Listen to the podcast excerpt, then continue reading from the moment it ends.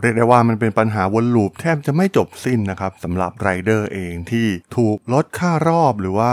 อัลกอริทึมต่างๆ ที่มันมีการเปลี่ยนแปลงไป ซึ่งสุดท้ายแล้วเนี่ยก็ทำให้พวกเขาเนี่ยมีรายได้ที่ลดลงไปจากเดิมนะครับเอาจริงๆ มันก็เป็นเรื่องที่ make sense สำหรับแพลตฟอร์มเองด้วยนะครับ เพราะว่าตอนนี้เนี่ย ธุรกิจของพวกเขาก็เริ่มเข้าสู่การทำธุรกิจแบบจริงจังนะครับ ไม่ใช่สตาร์ทอัพที่มัวแต่เผาเงินเหมือนเดิมอีกต่อไป ซึ่งไม่สามารถที่จะไป spoil แพลตฟอร์มให้ผู้ใช้รวมถึงไรเดอร์ ได้รับอะไรที่มันเวอร์เกินจริง ไม่สมเหตุสมผลกับธุรกิจอีกต่อไป เรื่องราวเรื่องนี้มีความน่าสนใจอย่างไรนะครับ ไปรับฟังกันได้เลยครับผม You are listening to Geek Forever podcast. Open your world with technology. This is Geek Monday.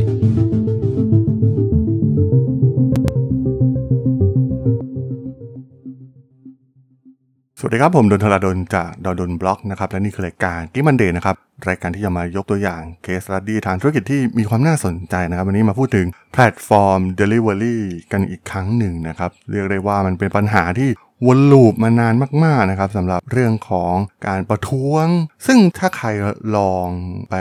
search ทาง Google เองเนี่ย ก็จะพบว่าปัญหานี้มันไม่ใช่มีแค่ในประเทศไทยนะครับ เพราะว่ามันเป็นแทบจะทุกมุมโลกนะครับโดยเฉพาะในโซนเอเชียตะวันออกเฉียงใต้แถบบ้านเราเองนะครับ เพราะว่าธุรกิจนี้เนี่ยค่อนข้างแข่งกันดุเดือดเป็นอย่างมากนะครับ มันมีความน่าสนใจในธุรกิจนี้อยู่นะครับ เพราะว่า มันมีการแบ่งกันระหว่างแพลตฟอร์มที่ตอนนี้ทำ IPO เข้าตลาดหลักทรัพย์กลายเป็นธุรกิจจริง ๆ และต้องแคร์เรื่องกลุ่มนักลงทุนในตลาดหุ้นมากยิ่งขึ้นนะครับถูกกดดันมาเรื่อย ๆ นะครับโดยเฉพาะตัวอย่างนะครับที่ผมเคยเขียนไปในหลาย ๆ blog post นะครับเรื่องของแพลตฟอร์มอย่าง Grab เองนะครับที่ถูกกดดันจากนักลงทุนอย่างหนักมาก ๆ นะครับให้ เริ่มที่จะสร้างกำไรได้แล้วนะครับ เพราะว่ามันอัดเม็ดเงินจากการลงทุน โดยเฉพาะใน phase สตาร์ทอัพมายาวนานมากเกินไปแล้วนะครับ รวมถึงปัญหาเรื่องเศรษฐกิจต่างๆนะครับที่ตอนนี้เนี่ย กลุ่ม VC เองก็ไม่ได้อัดเงินเข้ามาเหมือนเดิมอีกต่อไป เป็นช่วงที่ต้นทุนการระดมทุนต่างๆเนี่ยมันเริ่มสูงขึ้นนะครับ มันไม่เหมือนเมื่อก่อนนะครับระดมทุนกันง่าย ๆมากๆนะครับแล้วก็โปรยเงินกันหว่านกันเป็นว่าเล่นนะครับ แต่ว่าเงินมันก็ถูกใช้ไปกับการ spoil user ไรเดอร์เป็นหลัก นะครับซึ่งมันก็มีอีกหลายแพลตฟอร์มนะครับที่ตอนนี้มันก็ยังไม่เข้าสู่ phase ธุรกิจแบบจริงจังนะครับเป็นสตาร์ทอัพอยู่หลาย ๆ แพลตฟอร์มในประเทศไทยเองทั้ง Line Man หรือว่าโรบินฮูดเองนะครับก็เพิ่งเริ่มโดยเป็นสตาร์ทอัพที่มีรอบการระดมทุนอยู่นะครับยังไม่ได้ทำการ IPO แต่อย่างใด เพราะฉะนั้นการดำเนินธุรกิจของแต่ละเจ้าเนี่ยอาจจะมีความแตกต่างกันอยู่บ้างนะครับแต่ว่าโดยท้ายที่สุดแล้วเนี่ยมันก็จะเข้าสู่จุดสมดุลเดียวกัน นั่นก็คือ เรื่องของการบริหารธุรกิจให้มีประสิทธิภาพมากยิ่งขึ้นนะครับ ซึ่งคิดถึงกำไรคิดถึงต้นทุนที่แท้จริง คิดถึงค่าน้ำมัน คิดถึงค่าขนส่ง ค่าคอมมิชชั่นต่างๆ ที่แพลตฟอร์มจะได้รับ แล้วก็จะไปจ่ายให้กับเหล่าไรเดอร์อย่างไรนะครับ ซึ่งตัวเลขที่มันลดลงมาเรื่อยๆเนี่ยมันก็ค่อนข้างที่จะ make sense นะครับในการทำธุรกิจนี้จริง ๆ ก่อนหน้านี้เนี่ยมันเป็นอะไรที่ไม่ค่อย make sense เท่าไหร่นะครับเพราะว่ามันเป็นการอัดเม็ดเงินผ่านการระดมทุนมาเป็นหลักนะครับมันไม่ใช่การดำเนินธุรกิจจริง ๆ ซึ่งมันไม่ใช่เพียงแค่แพลตฟอร์มของ Delivery เพียงเท่านั้นนะครับ หลายๆแพลตฟอร์มมันก็เป็นอย่างนี้นะครับ phase ที่เป็นสตาร์ทอัพก็จะมีการหว่านเม็ดเงิน มหาศาลนะครับ ผ่านการระดมทุนมา หรือแม้กระทั่งในธุรกิจขนส่งเองนะครับเราจะเห็นได้ว่าตอนนี้แข่งขันกันดุเดือดนะครับธุรกิจไหนที่ยังเป็นสตาร์ทอัพอยู่เนี่ยก็ได้เปรียบนะครับมีเงินทุนระดมทุนมามากกว่า แล้วก็มองที่การเติบโตเป็นหลักนะครับ burn เงินเพื่อการเติบโต แล้วก็แย่งชิงส่วนแบ่งการตลาด ซึ่งเราจะเห็นได้ว่าตอนนี้ ธุรกิจที่ทำ IPO ไปแล้วอย่าง Curly นะครับมีปัญหามากๆนะครับผมเองก็ใช้บริการอยู่เป็นประจำนะครับ เมื่อก่อน Curly เองเนี่ยตอนนี้สาขาปิดไปเยอะมากๆนะครับเพราะว่าเจอกับการลุกหนัก โดยเฉพาะจาก Flat เอนะครับที่เป็นยูนิคอร์นสตาร์ทอัพของประเทศไทยนะครับแล้วก็โอ้โหมีการใช้เทคโนโลยีนะครับลงทุนด้านเทคโนโลยีมากมายมหาศาลนะครับเพื่อสามารถจัดการกับต้นทุนที่มีข้อได้เปรียบมากกว่านะครับแต่สุดท้ายเมื่อพวกเขาทำ IPO กลายเป็น phase ธุรกิจจริงๆเนี่ยมันต้องมีการปรับเปลี่ยนรูปแบบธุรกิจอาจจะมีการเพิ่มค่าส่งอะไรเหล่านี้นะครับมันเป็นเรื่องธรรมชาติอยู่แล้วนะครับเคอรี่ก็ผ่าน phase นั้นมาก่อนนะครับตอนแรกก็อัดโปรอย่างหนักมากๆนะครับก่อนที่สุดท้ายก็เข้าสู่จุด ที่ธุรกิจต้องทำจริง ๆ ก็เพิ่มค่าส่งขึ้นมานะครับอาจจะมีโปรโมชั่นเข้ามาบ้างนะครับ เพื่อแข่งขันแต่สุดท้ายเนี่ยมันก็ต้องคิดถึงต้นทุนทางธุรกิจจริง ๆ เช่นเดียวกับธุรกิจ Delivery Service นั่นเองนะครับมันมี case study ที่เคยเกิดขึ้นมาแล้วนะครับที่สกอตแลนด์เองครับว่าสุดท้ายแล้วเนี่ยโมเดลนี้เนี่ย กลุ่มไรเดอร์เองเนี่ยสุดท้ายแล้วพวกเขาจะได้รับรายได้ประมาณเท่าไหร่กันแน่นะครับ ซึ่งก่อนหน้านี้เนี่ยเออเห็นได้ว่าช่วงโควิดระบาดเนี่ยโหรายได้พุ่งสูงกันหนักมากๆนะครับหลายคนเนี่ยเราจากงานไปขับเป็นไรเดอร์นะครับแต่ว่าตอนนั้นมันก็เป็นดีมานหลอกๆที่เกิดขึ้นนะครับ คนไม่สามารถที่จะออกไปไหนได้นะครับ ถูกล็อกดาวน์อยู่กับบ้านทำให้ต้องสั่งกันอยู่แล้วนะครับ แต่พอโควิดเริ่มขี้คาย เราจะเห็นได้ว่าคนก็เริ่มไปนั่งทานในร้านอาหารมากขึ้นนะครับ สั่งผ่านแพลตฟอร์มเหล่านี้น้อยลงไปนะครับ มันเป็นตัวเลขที่กลับมาปกติอีกครั้ง ไม่ใช่การเติบโตแบบหลอกๆนะครับในช่วงโควิดนะครับที่ทำให้รายได้เนี่ยอาจจะสูงขึ้นนะครับ ค่ารอบอะไรอย่างเงี้ยมันแข่งขันกันเยอะนะครับทำให้มีปริมาณออเดอร์เข้ามาเยอะมากๆ ในช่วงนั้น พี่ไรเดอร์เองเนี่ยก็ทำรายได้หลายหมื่นนะครับ ในช่วงนั้นมีการมาลงใน YouTube ใน TikTok เอง เราเห็นได้ว่าหลายๆ คนก็ ร่ำรวยมาจากช่วงนั้น แต่ว่าพอเข้าสู่ภาวะหลังโควิดเองเนี่ยมันก็เริ่มเห็นตัวเลขที่แท้จริงนะครับในสกอตแลนด์เองเนี่ยพบว่า 1 ใน 3 ของไรเดอร์ในเมืองต่างๆ ของสกอตแลนด์ได้รับค่าจ้างต่ำกว่าค่าแรงขั้นต่ำนะครับย้ำก็คือค่าแรงขั้นต่ำของประเทศนะครับซึ่งถ้ามองดูในระยะยาวจริงๆเนี่ยเราจะได้ว่า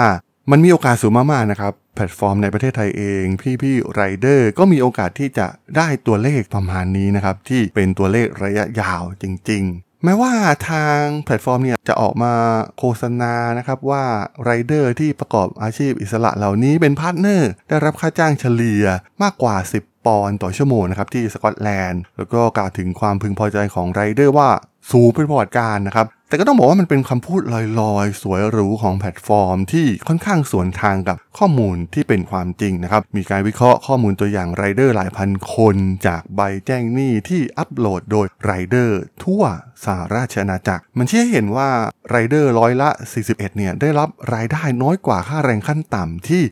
8.72 ปอนด์ต่อชั่วโมง และอีกมากกว่าครึ่งของไรเดอร์ราวๆร้อยละ 56 มีรายได้น้อยกว่า 10 ปอนด์ต่อชั่วโมง บางคนน้อยกว่านั้นมากนะครับ โดย 1 ใน 6 เนี่ยได้รับน้อยกว่า 6.45 ปอนด์ต่อชั่วโมง แต่อย่างไรก็ตามนะครับ แพลตฟอร์มแทบจะไม่ต้องจ่ายค่าแรงขั้นต่ำให้กับไรเดอร์นะครับ เนื่องจากพวกเขาก็บอกว่าเป็น partner เป็นอาชีพอิสระอะไรทำนองนี้นั่นเอง ซึ่งก็ลองมาคิดกันดูนะครับ ตรงนี้ก็ต้องตอบคำถามกับตัวเองว่าสุดท้ายแล้วเนี่ย ถ้า